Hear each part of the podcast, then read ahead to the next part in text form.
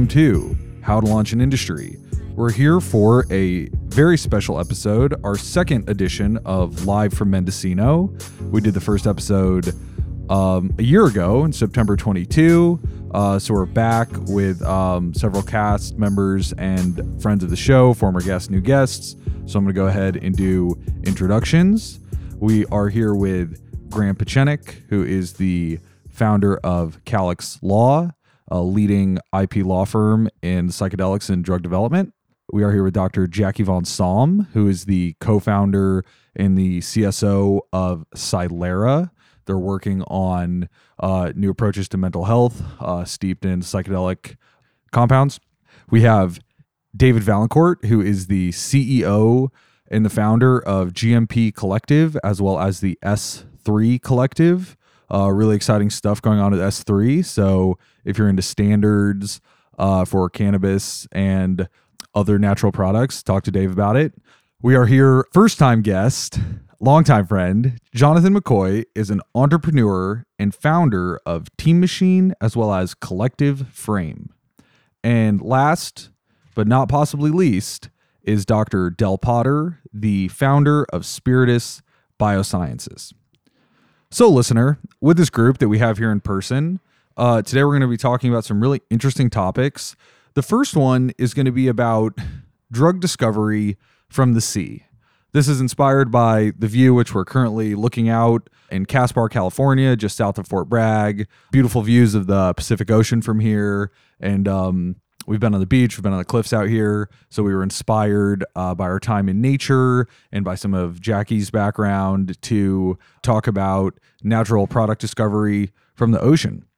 The second part for rapid fire science, we're going to get into a brand new paper uh, that just came out, which is all about artificial intelligence in natural products discovery. So we're going to start in a very nature kind of old school setting and we're going to go all the way to the cutting edge of what artificial intelligence is doing uh, in the field of natural products discovery and drug development.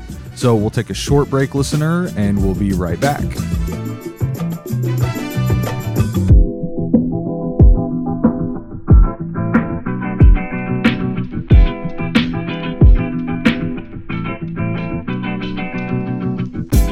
Hello, listeners. Welcome back. I was so excited introducing the group earlier that I forgot about our first segment, the game, which we're now going to jump into. So, uh, you've probably heard this before on the show. Uh, this is a 20 question style uh, game. So, the question is that I'd like you all to try to guess in less than 20 questions what is the medicinal plant that is endemic to this area that we're sitting in, just south of Fort Bragg, California? Does it grow on the beach? I didn't see it on the beach, but I saw it near the water with you yesterday, Jackie. Ah, okay. She's about to destroy it now. Jackie probably shouldn't guess anymore. I think, yeah, okay. Yeah, I'll let others do some guessing. Yeah, yeah, yeah. Is it in the water? No. That's kind of funny. It's like Jackie and I were like in a canoe or something. okay, so that's two questions Is it- down. There's 18 left. Is it nutritional or is it um, uh, medicinal? I would define it more as medicinal. Okay, so there's 17 left. Is it psychoactive? Yes. So there's 16 left. Dave, you haven't asked anything. Can you find it outside of this area, but in the United States? Y- yes, it is endemic to the place where we physically are at, but it's also be. Oh, let me say this: it, it goes beyond Mendocino, and now there's either 14 or 15 left. Jonathan, you haven't asked anything. Is it, is it a fungus? It's not a fungus. 13 left, right? Yeah. It's like tension building. Does it have? Very, very tense in this room. um, is it flowering? Like, does it have flowers? It does. Okay. I'm kind of looking at Del and Jackie for this one to really help the team out with some points, no pressure. Yeah, I'm really trying to think through species right now of what's local. Um, Del would know. Is it something you could buy in like capsules in a health food store? Indeed, I buy it in capsules at a health food store. Well, I buy it in capsules at a co-op grocery. That rules out a lot of psychoactives. I think there's 11 left, or is it 12? Let's go with 12. That bonus Okay. question Del was 12. I'll try to ask a question that might throw a hint out there. Um, what you take as a supplement is it the actual plant material or is it the co- main compound that it produces? Um, Can I ask that? It's not really a yes no question, but you know, you know, I don't, I don't know the answer to the question, but I'll tell you on the bottle that I've bought, it is the common name of the plant is listed as an ingredient. okay, It's it's not like um it's not like uh you know molecular gobbledygook that the consumer wouldn't know. It's Right. it's like a common plant name they put on the bottle. okay. Is it cultivated or does it just occur naturally in the wild? You know, I've been seeing it around here in the wild, but I uh, imagine that it's cultivated for like people who like want to make supplements out of it. Like, uh, then I'm buying it. I think that's ten left. Questions. David, you've been awful quiet. Is it purple? I don't think so. That was sorry, that was like an ambiguous question. Um, no, I would not say it's like primarily purple. That's nine. I think you guys are thinking too hard about it. I also know the answer. Is its primary use as a supplement for a mental condition, like for mood? You know, I was just reading about it on the internet five minutes ago, and um, it did list uh, psychiatric indications, but that uh, I would say that's not the primary. The primary thing that when you think about this, then we're gonna have to get into a whole discussion. If we s- if we say the answer is mood, we're gonna get into a whole discussion. Um, I would say no. As like the primary thing it's sold for, it's not mood. I think there's eight left. Does Jonathan take it as a supplement? you know what? Uh, Jonathan and I are, are both into supplements and, and both into uh, into health uh, improvement. And um, neither I don't think I've ever discussed this specific natural product with Jonathan. I think there's seven left. I'm just waiting for Jackie to say it at the end. I think she already knows it. She's just playing nice. I like the part of the questions. you I do that too. I like that to- too. Yeah. That's the whole point of the game. I'm glad I didn't pick something more obscure. We'd be having a hard time. There's also for the listener, this room that we're in, there's no internet. So this is like uh we're recording this on some old school Zoom recorders. No, not the platform uh that you take office meetings on. Uh they're these like little Japanese handheld audio recorders. So everything was just recorded on these little recorders, no internet. Um it's a pretty cool experience. Also, I think is there seven questions and we still got no answer. I'm thinking of two possible botanicals, and I feel like I should guess one or the other. Let's hear it.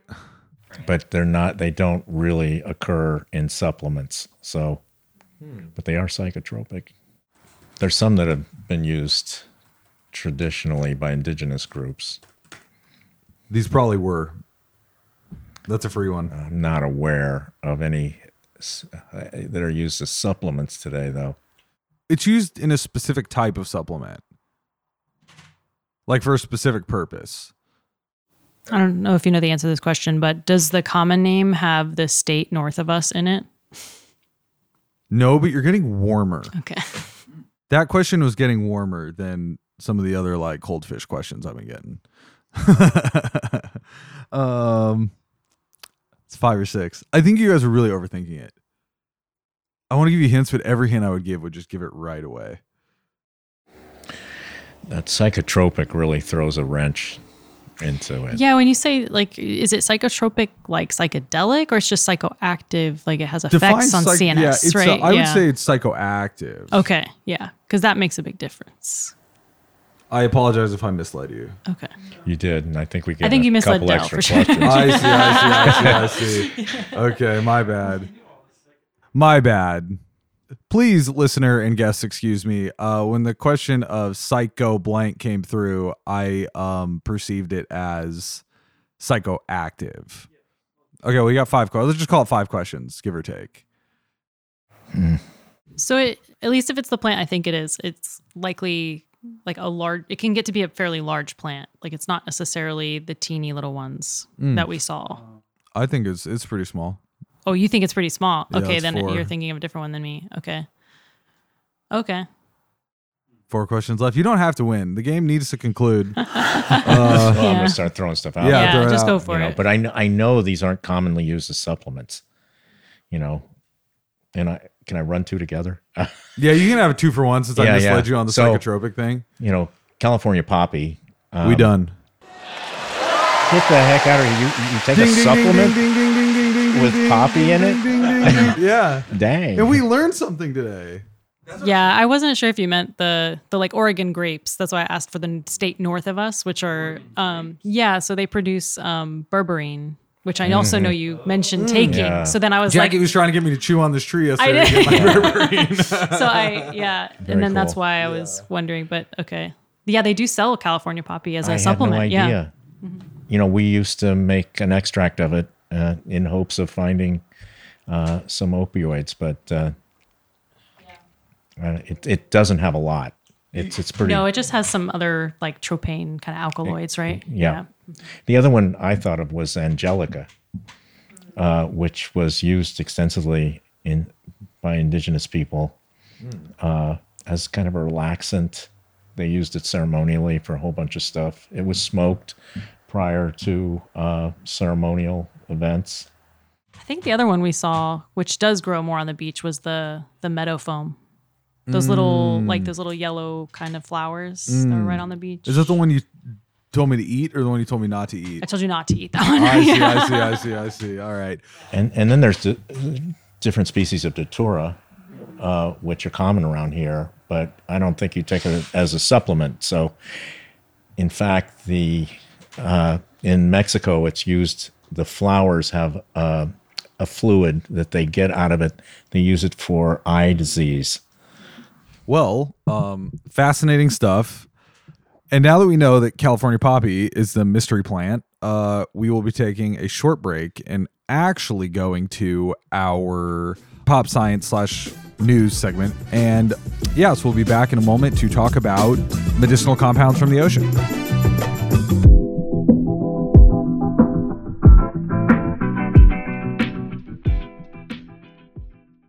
Harmoniously.com is a modern psychedelic wellness company that bridges the realms of nutrition, medicine, and spirituality, forging a therapeutic connection that harmonizes the mind, body, and spirit. Our holistic approach utilizes evidence based practices like ketamine assisted therapy and personalized guidance to empower individuals on their wellness journey to inspire self discovery, inner healing, and transformative growth. Visit us today at www.harmoniously.com to join us in a wellness revolution.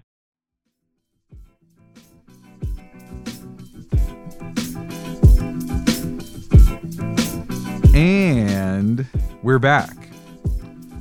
Our pop science article today is called Why Scientists Are Searching the Ocean for New Drugs.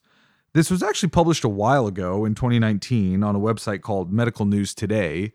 But uh, as I mentioned in the intro, uh, you know, we're sitting here overlooking the Pacific Ocean and can't help but think about it. Uh, we're here with Jackie Von Salm, who literally spent three months of her life in Antarctica looking for drugs that nobody knows about to develop to help people and change the world right? So um we had these like multiple inspirations and we wanted to bring this in. Uh we thought it was like a, a nice kind of tee up for the artificial intelligence thing coming later too. So anyways uh with that intro um jackie i just want to toss it over to you. So i think when you talk about natural products most people aren't thinking about sea sponges Right. and that kind of thing. Could you just like tell us a little bit about like what is this whole thing of natural product discovery from the ocean?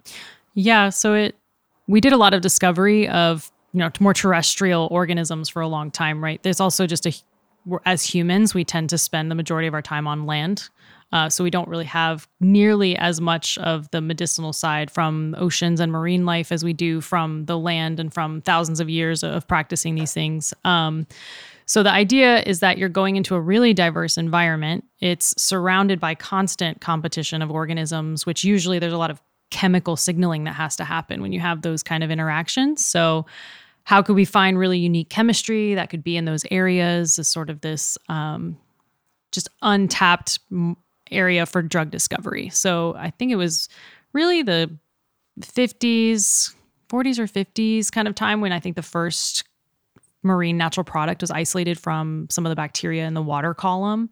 Um, so it it really sparked a whole search of like marine natural products, especially in California and Hawaii. That's where some of the like OG marine natural products scientists were from. Yeah. Speaking of uh, California OGs, uh, Del, uh, what are your thoughts on uh, on this whole thing of uh, getting drugs from the ocean? Actually, I have a more specific question. You were telling me about SpongeBob DMT, and no, it's not a joke. Uh, can can you can you please help the listener translate what they think is a joke to what is this SpongeBob DMT? Well, SpongeBob DMT, to the best of my knowledge, is um, five uh, bromo DMT or five six bromo DMT, and it is derived from uh, some species of sea sponge. Uh, very little is known about it. Very little is known about its pharmacokinetics um, and what it actually, what actual me- active metabolites it has. And there's very little information on trip reports on Erowid or uh, preclinical I can, I research. can see why. Yeah. Um, uh, what we do have is an interesting letter that went to Hamilton Morris from uh, an anonymous researcher. So what we have is primarily anecdotal, and it's described as uh, having activity at around 40 milligrams, which is quite a bit more than uh, you know uh, regular DMT or 5-methoxy DMT, uh, and we're not entirely sure again of its pharmacokinetics and whether some of it is uh, eliminated by hepatic metabolism. Uh, but the effects are described as mildly psychedelic, but extremely relaxing and peaceful. Uh, has tremendous antidepressant activity in some preclinical models, particularly the rodent forced swim test and other isolation rearing models. Uh, but we just don't know very much about it. But it is an indication of the breadth of possible psychotropic chemicals that we might find in marine life uh, that we have yet to explore. The uh the DMT is just never good enough, you know? It's like first there's just normal DMT, then you know, 5-MeO, and now we have the uh is it 5-6 bromo from Yeah. the sea sponges. Yeah, I mean, uh, so your point is well taken. Uh, you know, we're always looking for a stronger DMT.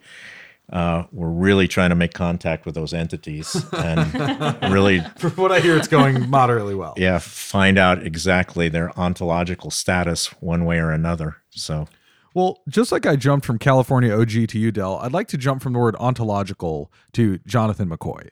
Um, Jonathan, uh, what are your thoughts on this article? Um, I know it's not particularly your wheelhouse. I'm I'm really going to be leaning into you on this AI one next, but uh, I'm still curious to hear. You know, you've been here with us. Uh, we've been on the coast together.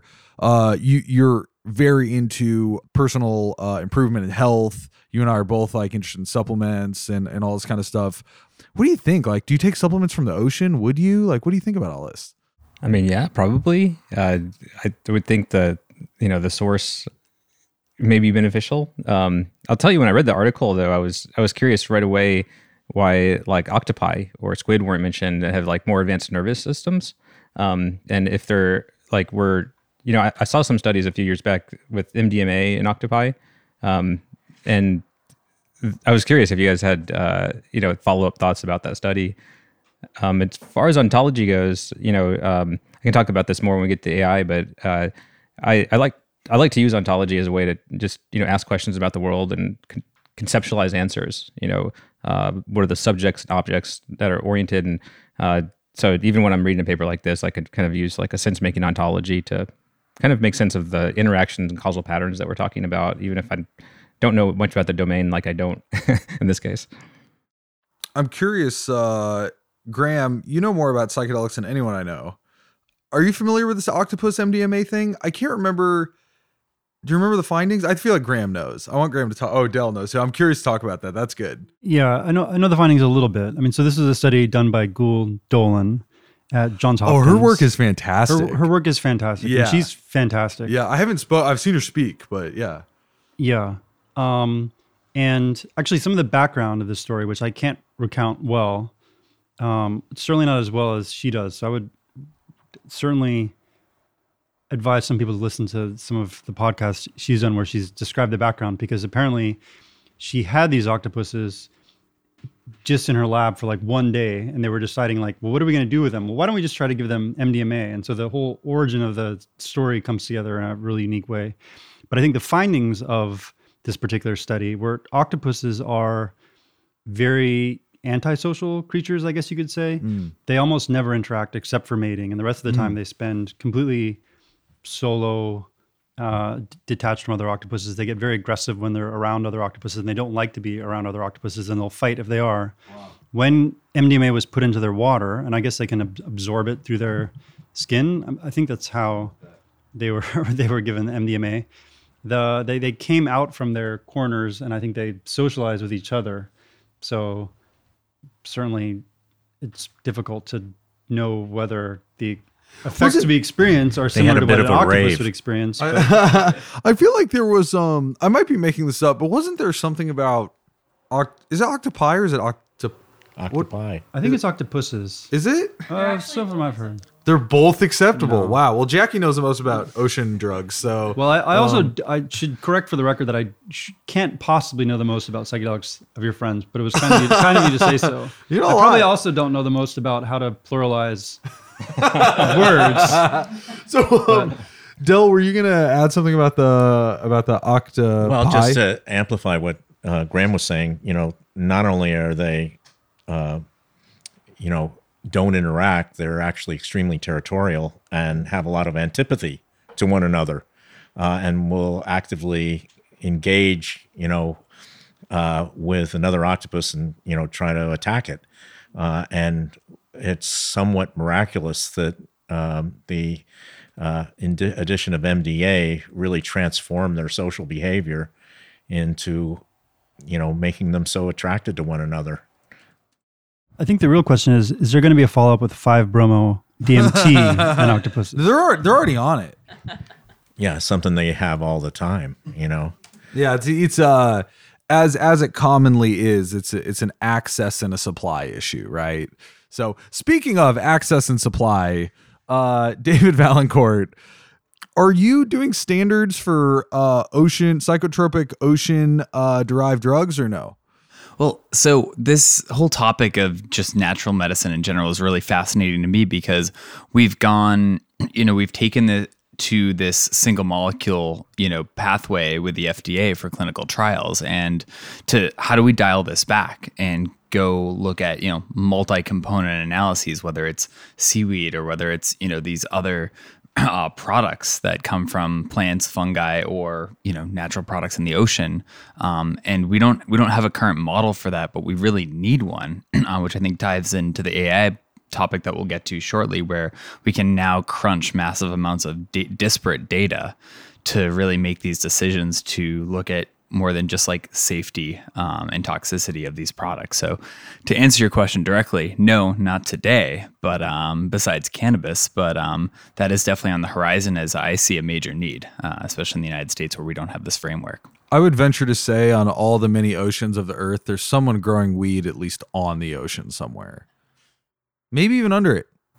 okay, that one got a laugh. All right. So um, you know, I want to go back uh to uh Jackie because um, you know, none of us have actually done this except for you, right? Oh, right. So um I'm really curious uh did you like this article? You know, I picked the article because I, I thought it was kind of generally palatable. It talked about a lot of different areas. You know, it talks about, you know, for the reader, if you're not going to go read this, it, it brings us into the first recorded um, use of drugs derived from the ocean, this um, fish derived medicine in China in the year 2953 BC all the way to these modern drugs. There's cancer drugs and herpes drugs that have been derived from the ocean. Some of like the shining examples of success, right?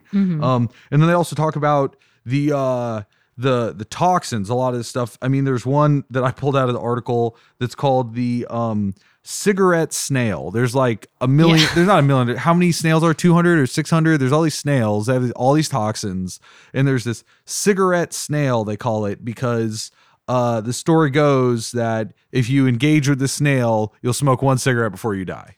That's how much time you have. So, okay, so Jackie, what uh, I picked it because I thought it had general, kind of like general palatable introduction. But what, what did you think about the article? Yeah, no, I mean it was good. It was short and to the point, which is always nice, um, especially for a more generalized article. I think it definitely highlighted the more success stories of marine natural products. So things like the the cone snail that you're talking about.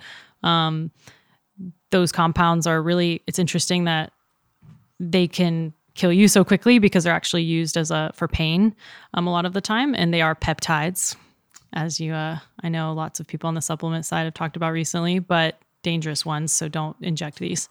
The Yondelis is another one they mention in there, which is great, which was on like the sea squirt side uh, for which is tunicates. Um, I think that it really highlights for that compound in particular. He didn't mention in the article, but they actually found later that they believe that compound comes from one of the microbes associated with that tunicate rather than the tunicate itself. Um, so there have been some good like semi-synthetic methods from that compound. Um, but no, I thought the article was good.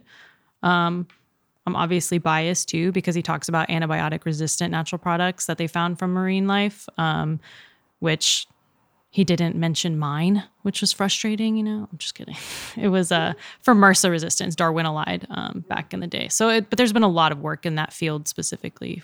So, I'm actually in just uh Jackie, could you just share briefly about your trip to Antarctica because it's becoming lore in this small group of people. So I'm, I kind of can you just like talk about that just for a second? It's such a cool story. yeah. So actually, that's where the compound came from. Was a sponge from Antarctica, um, Darwinolide, and it was for uh, biofilm inhibition on MRSA uh, pathogens. So for, um, but we studied a lot of different things. Actually, a lot of the compounds I isolated were terpenoids um, from different corals and sponges uh, and algae as well. But that trip was, I mean, it's pretty intense. I'd say from like a psychedelic, psychotropic kind of group and experience, being there for three months is pretty isolating. And um, the experience is hard to really explain but i was actually just saying this to dave yesterday that this experience has been probably one of the closer things that's even reminded me of it just being with a community being in a more like mind expanding kind of environment and being this close to the ocean and cliffs. And it's actually um,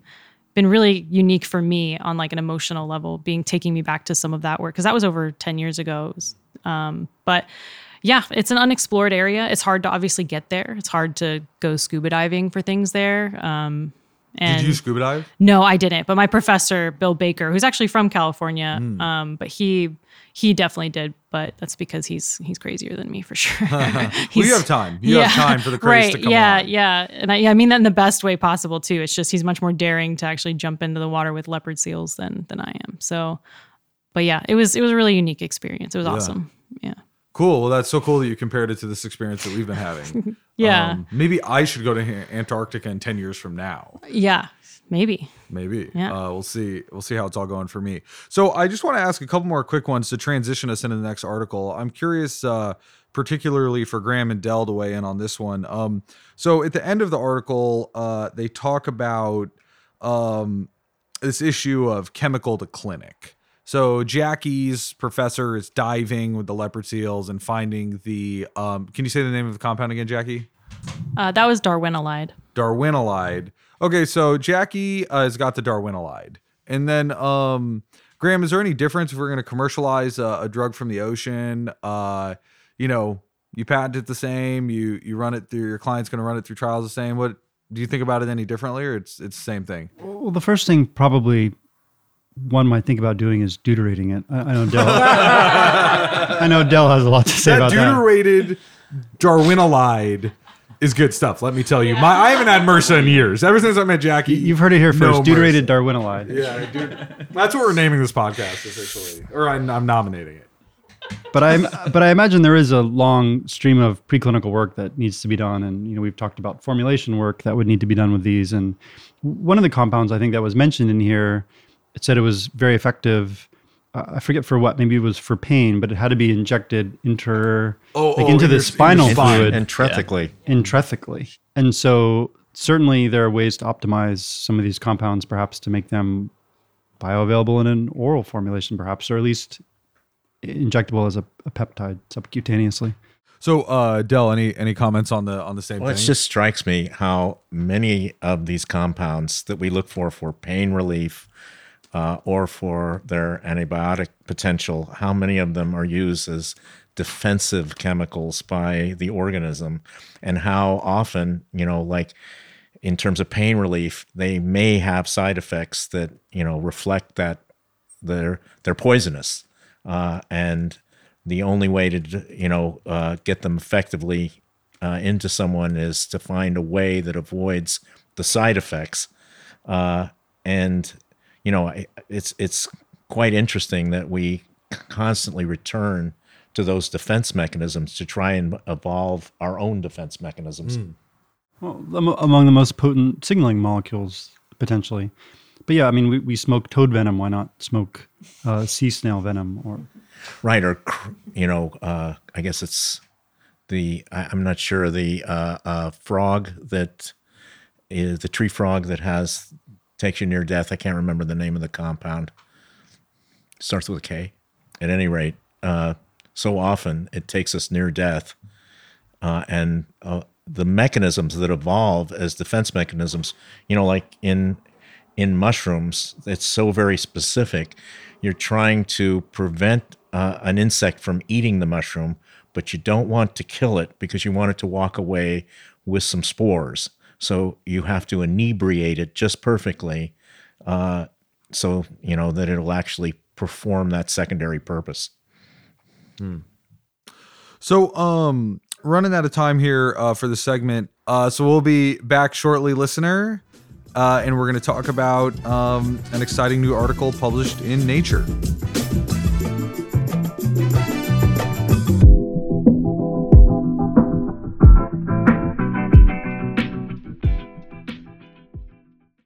Hello, this is Jehan Marcoux. If you're looking for life sciences consulting in cannabis and psychedelics, look no further than Marcoux and Arora. At our firm, we provide expert services from experimental design to technical project management and investor due diligence. If it has to do with the fundamentals and novel drug areas, we're your go to. Reach out to us at marcoux-arora.com to schedule a discovery call today. Remember that the application of scientific approaches and properly gathered data can give you an edge towards reaching your goal.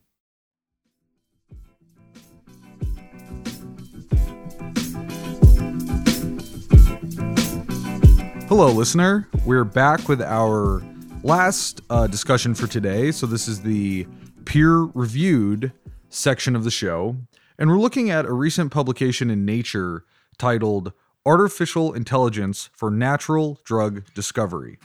So, this is a review article and it's fairly sweeping. Um, so, I'll give um, just some brief highlights, and then we have so many cool experts here sitting in the room to talk about some of these uh, different areas or how it applies to their work.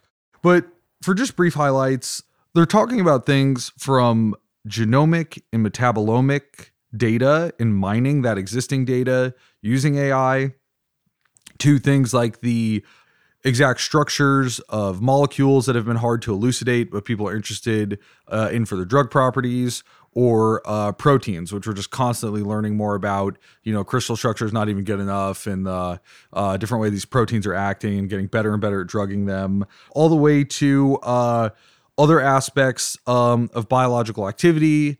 And um, that's really just scratching the surface uh, they also go into kind of pre machine learning techniques, traditional machine learning techniques, and then some of these newer techniques uh, related to neural networks and advanced computer vision uh, that are really making waves in, in drug discovery and in other areas of healthcare, which I'll comment more on later, the kind of differential I see there. But one part that I really enjoyed was them talking about the best practices or the standard practices, shout out Dave, for evaluating machine learning model. And then in the closing, they really are calling out don't jump onto a hype wave trying to do drug development with the newest AI algorithm because that's not really how it's going to work. That's not necessarily meaningful. So, uh, again, it's a sweeping, but I, I, found it fairly easy to read. And um, I think it's fascinating to anyone who has. Uh, interest in in any of these areas, I, I would encourage folks to uh, read this. So I'd like to start with uh, Jonathan. Jonathan, can you just tell us a little bit about you yourself, um, being a uh, someone who's been working in tech and who's been doing uh, using machine learning, using AI, uh, you're applying this in your work these days. Can you just tell us a little bit about the structures of these things? How does it all start? Can you talk to us about ontology? Can you talk to us about how you go from that to building some hyper complex model like this? Yeah, I can give it a shot. Um, I think the the domain's a really interesting one, and one that I haven't uh, had a lot of time to dig into and understand the specifics of it. But I think I saw some common themes amongst like the machine learning and artificial landscape uh, come out right away, and I think um, one thing that came out to me is this this relationship between this symbolicism and connectionism and the evolution of artificial intelligence. And these are arguably, you know, two different branches of philosophy that are trying to implement artificial intelligence. And the most recent innovations in transformer technology have come from the connectionism type of approach, which basically doesn't really worry too much about the meaning of language or words or how they're related. It just it says that the word itself is the meaning of the word. And so um, if you're trying to like symbolically represent something, you know, with an ontological structure that has no purpose in the world of transformers, it's just like, hey, there's a bunch of text. Uh, these words are next to these words. We can run that pattern over and over again through uh, hierarchical algorithms and find meaning out of it. Um, and you lose in that explanation. So you get this really cool tool that kind of can predict the next sequence in a word, but it can't explain something. And that's where the symbolicist type of approach comes in. And that's what I see a lot in this paper is uh, ont- ontologies, structured vocabularies, um, and this this like there's no mention of LLMs or latent space representations or retrieval augmented generation, which is the latest wave of tools. Um, it, it is uh, it is a hey, we have a lot of good data here. Um, there's more to be gained. And if we synthesize this correctly, then we have like a useful data set for machine learning using existing methods. Um, I thought that that's what kind of came up to me upon the first reading. Yeah, thank you. And actually, uh, I want to take what you're saying about the data to Jackie because uh, they were talking a lot in this article about, especially uh, in the conclusions at the end, about how the data is the crucial thing, right? So uh, the databases that already exist in natural discovery, how you're curating or maintaining them, how they're being built. Uh, so Jackie, uh, I understand that you uh, have been building a uh, system of your own. It's Psilera for uh, generating novel compounds, or, or you've you've built these drug libraries uh, in the pharmaceutical setting, as well as using and contributing to databases in natural product sector. So what do you think? Like what is the um garbage in, garbage out or like how does it work? What does it do? Yeah. I mean, I'm a big believer of garbage in, garbage out. Um, but I think that so a couple of the things mentioned in here, yeah, I've either used in the past or helped even be part of. Um, and the main takeaway for me, especially when you're talking about natural products, is there's a few big factors that I think make it inherently terrible for being able to easily curate and look at really clean data sets. And that's one is even just in the naming of the compounds, natural products are notorious for having like 27 different names, depending on the researcher that found them, the organism they're found from, where they're found from. There's just so many factors. There's very inconsistent across the last, you know, 100 years or so of this research. Um, another big factor is whether or not the structures are even correct. There was a lot of years of natural products research where they didn't really have the type of technology on the level we have it now, where there's a lot of publications in the last 20 years just correcting structures from the past for natural products that were found. Um, and that leads me to my big third one is that natural products are very intricate from like a three dimensionality perspective. They're not as easy as some of the other more, syn- a lot of times the synthetic libraries were pretty just kind of flat, more simple molecules. Um, so when you're talking about highly three dimensional kind of data, then if it's not represented well in the data sets that you're even using, then how are you going to really determine much from that data?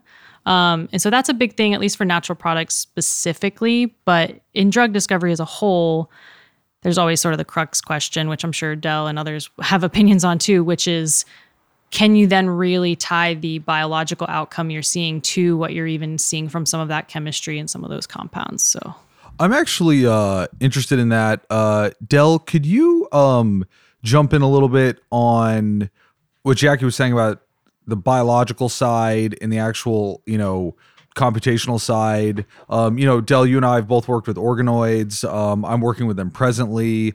uh, at my company, Aeromark Therapeutics. Uh, you were working with some brain organoids uh, previously on some of your work with uh, psychedelics and and uh, understanding the mechanisms there and the outcomes. Can you talk a little bit to this uh, biological versus chemical thing, um, and uh, how do we link them? How is it? How how are people com- linking or combining or collaborating these things to to make meaning to study the biological system?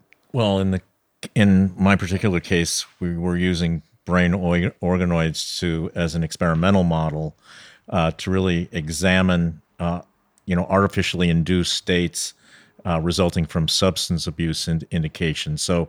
Uh, these brain organoids would be exposed to uh, opiates for a particular period of time, and then measurements are made of biomarkers that are really indicative of learning, memory, uh, chronic drug use, uh, that sort of thing. And so we're looking for overexpression or underexpression uh, in those cases. And then uh, using an intervention like a psychedelic compound, such as 5 methoxy DMT, and then seeing how that artificial state is affected, how that model is affected by that intervention. And, you know, in our case, what we found was that it reversed all the effects of the opiate induced experimental state and returned it to something that was uh, almost normal uh, and extremely rapidly as well.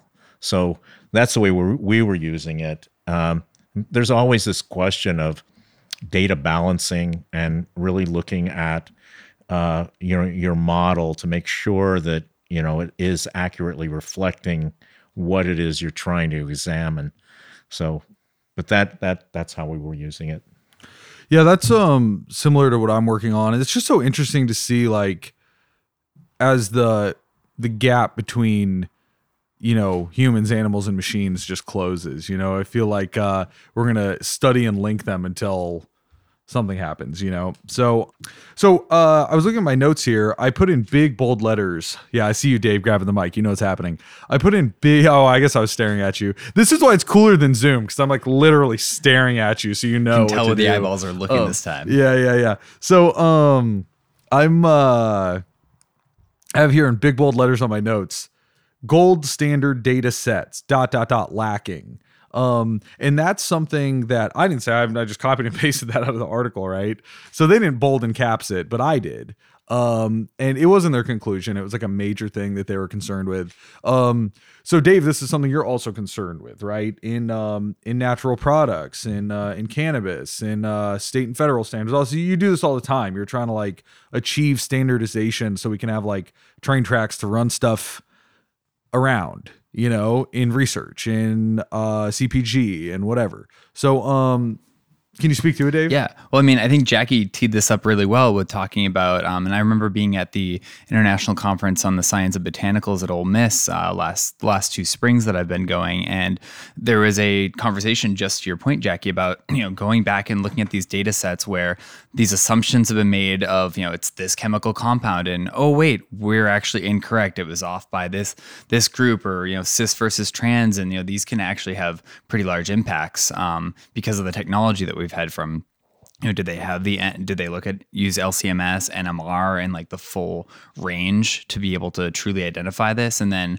how do you go back and that kind of garbage in, garbage out, and how do you translate all this and put these multiple different disciplines into one big aggregated model um, and understand the inherent assumptions that were in each study? Right that that created the data the the design of the you know experimental design to get to that final single number conclusion or you know result. Um, so there's just so much room for assumptions there that can exacerbate where we get to. So we have to have this common language you know like IUPAC when we identify chemicals or a CAS number. Like we need that, and even even that's not perfect, right? Like uh, I guess the one thing that I've been talking about a lot in the cannabis industry, where I'm actively engaged, is with delta nine THC. We talk about this. You know, we used to talk about THC. Then we got a little more specific when we realized that this Delta 8 thing started coming out. And but then you realize, wait, Delta 9, there's four different Delta 9s. And one of the papers I was just talking about with folks the other day is that, you know, the high THC, you know, marijuana from a legal standpoint in the US is typically trans delta 9 THC, and there's even two of those. But then the fiber ones have a lot of higher ratios of the cis. And some uh, you know, studies have shown that maybe cis has uh, lower uh, psychotropic effects on us, right? So are we thinking about that? and do we even have the resolution in the commercial chromat- uh, chromatographic methods to evaluate that? You know, it can i think if you listen to me and take all this in and you're like well forget this ai stuff. This is all garbage. We have no good data to do it. I mean it's not all doom and gloom but we really do have to think and recognize what the assumptions are and work together. Um, and you know the last thing i wanted to say as i was reading this paper was really in- insightful because i'm i love bringing different like disciplines and diverse groups of people together, right? And that's what's really cool about what AI can do, where you've got this like these computational folks, then you've got the bench chemists, then you've got the actual like end user, the commercial, you know, developer that's like, we have to all speak the same language to create a common goal and an outcome. That's that's a major uh, endeavor just to to bring together. So it's it's kind of cool in that regard. I did like uh I did like the figures. Like just um just like the two big figures in this one uh, i thought were really great. Um, so i want to ask graham uh, we're getting a little short on time um, but uh, i want to ask graham because uh, you interact with so many people who are actually like commercializing their work their chemical drug discovery work right? You're kind of sitting at the nexus of protecting and commercializing that stuff. So um do you what are you seeing uh, are you seeing your clients using AI uh, either for drug discovery? Are you seeing it in the patent space? I'm just curious at that nexus. Uh, what have what have you been saying, Graham? Yeah, well, I do see many, if not most clients, at least considering how to take an AI driven approach, and many are using traditional iterative design in combination with AI and trying to see what works best. Of course, many of my clients are as they're in the psychedelic space, working with fairly limited scaffolds. So I think as we perhaps see that space develop more, we'll see, or maybe as we see the AI drug discovery, you got a deep sea diving suit, deep sea diving suit. We'll yeah, see some expand right, some quick. really some novel compounds. But the thing Yeah. that really I was left with in reading this was some of the things that Dave pointed out about how people need to work together. We need to see a common approach, and some of the points that you mentioned too, Nigam, that came out of the conclusion Yeah. of this about how we needed a big data set. We needed interoperability between the types of ways people use to describe the data. And that this is a project that's bigger than any particular lab, bigger than any particular company. That, to me, as a patent lawyer, sounds like almost the opposite of what I find a lot of people working towards, which is putting fences around things so they have the exclusive rights to work with it, mm-hmm. trying to bring the ability to work on something into into one lab or into one company and those things working in tension. And i have seen some applications patent applications filed on aspects of using ai for drug discovery. There was just one filed maybe a week ago i think Enveric biosciences on docking of uh, compounds for serotonin 2a activity and wondering how the impact of companies trying to bring their data sets or their algorithms although you mentioned maybe it's not the hype of the algorithms, but even just bringing their data sets, privatizing them, keeping them out of the bigger system as a if how how that works in the balance of the broader goals of increasing innovation in this space, finding more novel compounds in this space, companies working together, and what are the tensions there between companies wanting to privatize their knowledge and the need for there to be some common space and companies working together to have something more u- universal that all can benefit from. Hmm. Yeah, it's a constant struggle, uh, to put it lightly. Graham, do you see any way out of that dilemma? Is there some way that you know those those kinds of universal standards can kind of develop uh, outside of this tremendously competitive landscape that we see? that's a, that's a big question and probably a podcast for itself. Um, I mean, I think there just have to be broader alignments of incentives. So as companies recognize that they'll do better together than any of them could on their own, and there's still abilities, even working together, for companies to compete with each other and find success above the companies that they're still together with in this project. I think they'll find that their incentives are aligned to work together, at least to combine and aggregate data sets or, or do other things. But certainly some of the things like Jackie mentioned, like 27 different names for a single company. I mean, those things work against everybody. um, but yeah, but but some of the ways of doing open science, decentralized science, uh, you know, many of those systems that are developing now too, maybe we'll see ad- advances in in those uh, that can lend a hand at least to finding ways to advance some aspects of this work. And uh, one one or actually six, hopefully six months from now, uh, we can revisit that. We'll come back in like six months or a year from this exact spot, and we'll see what progress has been made or not. So, um, anyways, listener, uh, as we are running a little short on HLI time, I'm just gonna go around um to the group. So we talked about um, you know, plants that are around where we are around. Um, and their value, right? We talked about seeking that value in the depths of the Antarctic Ocean. Uh, and we talked about going all the way from that to applying very sophisticated uh, computational approaches to enhancing the knowledge available around us to make better drugs, ideally to help people. But as Graham highlighted, some have other motives or mixed motives, which I think you can't really change. So, with that, uh, do we have closing remarks? Does anyone want to get on a soapbox, a hemp box, a uh, five six bromo DMT uh, sponge box, uh, and give any uh, closing thoughts on the pod? Uh, I guess as the resident natural products chemist in the room today, um, I would think my only soapbox a little bit with especially this last paper, but natural products in general is um, two things, and I'll be quick. Is the first is a lot of the current data sets and a lot of things that have been assessed to date really do ignore a lot of, especially what Dave was talking about, stereochemistry. And the stereochemistry and chirality of these compounds is so important. Um, and it's just, I mean, terpenes, terpenoids, they all have so many aspects to them that it's actually tough for us to even use instruments to be able to separate out like enantiomers, let's say. For listeners, those are like mirror images of each other.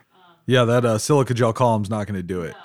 uh, enantiomers, uh, a big issue. The nuances that Dave was highlighting, and actually, uh, you've inspired me, Jackie. I really would love for everyone to give a short closing remark from their expertise. So Jackie talked about the now because we have like kind of a nice circle here, right? So Jackie um, gave it to us from um, natural products. So Dave, uh, from the standard side. Uh, what do you think? What what is this? What, do you got to say from atop the box of standards? I think recognizing it goes back to you know there's a quote here that I'll just use to kind of leave with my lead with my closing remarks. You know, to build trust and use the full potential of deep learning, we believe a set of best practices needs to be established for using the deep learning techniques in the natural products research, and that's you know a really powerful sentence to me that I think wraps all of this up. Without trust between companies, that you know, how else does the rest of the world work? Railroads, auto manufacturers, airlines, like the, the raw materials, the entire supply chains have had to build trust, and that's based on a minimum set of standards that protects all stakeholders. So if we can have some basic foundations and recognize that, oh my God, stereochemistry is kind of freaking important, and we need to look at that. And we agree that no matter what, we're always going to ask that type of question before we spit out our data. You know, that could go really far in the data validation and the the credibility of these models. So that's I think we just need to think about that and how can we work better better together while still not losing a competitive edge. I think that's the challenge no matter what topic you're discussing that has commercial implications. Totally. Uh, couldn't agree more. Uh, Jonathan, from the uh, kind of computational side, um, standing atop the workstation, um, on top of the, the CPU box, from the CPU box, Jonathan, can you tell us what what do you see from the CPU box? Yeah. Um, well, I read a paper like this and I look at some of the challenges of like actually reifying the data to get the data sets that we were talking about as like a gold standard. And outside looking in, I understand now like there's like maybe disambiguation problems about the names of the natural products. And I'm curious if like if you take a natural product and it has one uh, interaction at a cellular level, another interaction at a tissue level, another interaction at an organ level, you know, what kind of data sets exist to kind of like reify those interactions and kind of take a, a syntopical um, you know synthesis to understand what how those models can inform one another Um, that's the question I was running through my head as I was thinking about like a golden data set. So, uh, Del, from the psychedelic space, from the uh, using cutting edge techniques like organoids uh, for drug development. Uh, what what box do I even put Del on? Wow. How about the um, brain organoid on psychedelics box? Yeah, to Jonathan's point, um, you know, this golden data set, I, I see that, you know, there's tremendous potential to leverage uh, what the potential for machine learning and AI is to marry all these levels, uh, including, you know, uh, in in the case I'm looking at uh, brain organoid biomarkers that are essentially a biological measurement to fMRI, which and and being able to tie uh, the biomarkers from all these instruments together uh, to create predictive models. I think uh, you know that le- being able to leverage that power is really where we're going to really see some major advancements. Absolutely. Um, Graham, I'll go after you. So, um, on top of the box that is made of the hopes and dreams of the many patent filers, what do you think? Well, I think the the two points maybe that I was left with, one of them, in thinking a lot about AI just lately and thinking about machines and humans generally, and hoping that I'm not going to be put out of business anytime soon. One of the things that maybe brought some comfort to me was one of the lines in here that said AI approaches generally won't be able to predict entirely novel chemistry. So we'll still need scientists in the lab doing basic science, and and that I think was a comfort. E- even though I've heard, for instance, with AlphaGo, I think the, the Go program came up with some moves that humans had never even been able to to hmm. think about. So I don't know how much faith I put in this statement, but I'm going to at least put my hope in it that the machines won't be taking over from all of us anytime soon.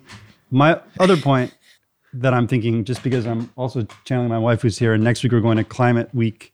Uh, the last line from the article on the uh, the, the first one we did Yeah. talked about just the importance of how so much diversity in the ocean is at threat of being lost. So this, I am now getting up on my soapbox, especially because being here in this beautiful environment, We can and- literally see it from where and we're sitting. and, like looking and seeing all the Graham right diversity around here and admiring yesterday walking around and being outside all the diversity in the environment just thinking about how important it is to preserve that and to preserve the climate so i'll step off my soapbox but I think the it was particularly diverse. Uh, the cliffs that you were on and the cliffs that I was on in the literal ocean between us. Um, but I'm happy to be here with you now. So, um, yeah, I guess actually, Graham, you, you read half of what I want to say. Instead of saying my own thoughts, I'm just going to literally read from the closing of this AI article two sentences. It is also important to recognize that AI approaches will generally not be able to predict entirely novel chemistry as Graham also pulled. Continuing, mechanisms of action that have never been observed before or completely new catalytic activities of enzymes will not be created, right? Investments in fundamental biochemical research are needed to shed light on those parts of the biochemical space for which AI currently does not yet provide meaningful insights. So um, I think AI is great. I think new tools are great, but I think that uh, just as always, just understanding the fundamentals and then applying cool tools to the fundamentals is is where it's at. It's so encouraging to hear that we as human beings have a little bit of runway left before we're completely eclipsed. Uh, you know, uh, I, I share Graham's optimism that, you know, for a minute, we're still going to be relevant. the ai can find the new 5 bromo dmt but the ai the ai can't appreciate the 5 bromo dmt That reminds me, I Yeah. wanted to s- say earlier, listener, that was a royal we, the royal we that Graham speaks with. So, um, yes, uh, well, as much as we could just talk all day, um, some of us have flights to catch, not me, but some of us. Um, so, uh, listener, uh, thank you so much uh, for joining us uh, here in uh, Mendocino County, California. If you haven't been, uh, check it out. Uh, we're just south of Fort Bragg, and it is phenomenal out here. Um, I'd also like to shout out a few other people uh, Dr. Jehan Marcoux, who cannot be here with us, but is uh, very important to the show, and he will, of course, be with us next time. I want to shout out Joe Leonardo, who is our audio engineer and will take um, what we've recorded here and make it into something beautiful you can listen to. I also want to thank uh, Anna Marie uh, for uh, taking pics and helping us make a cool album cover for this, hopefully. So we'll see how it all turns out. Uh, and with that, listener, we will see you next time.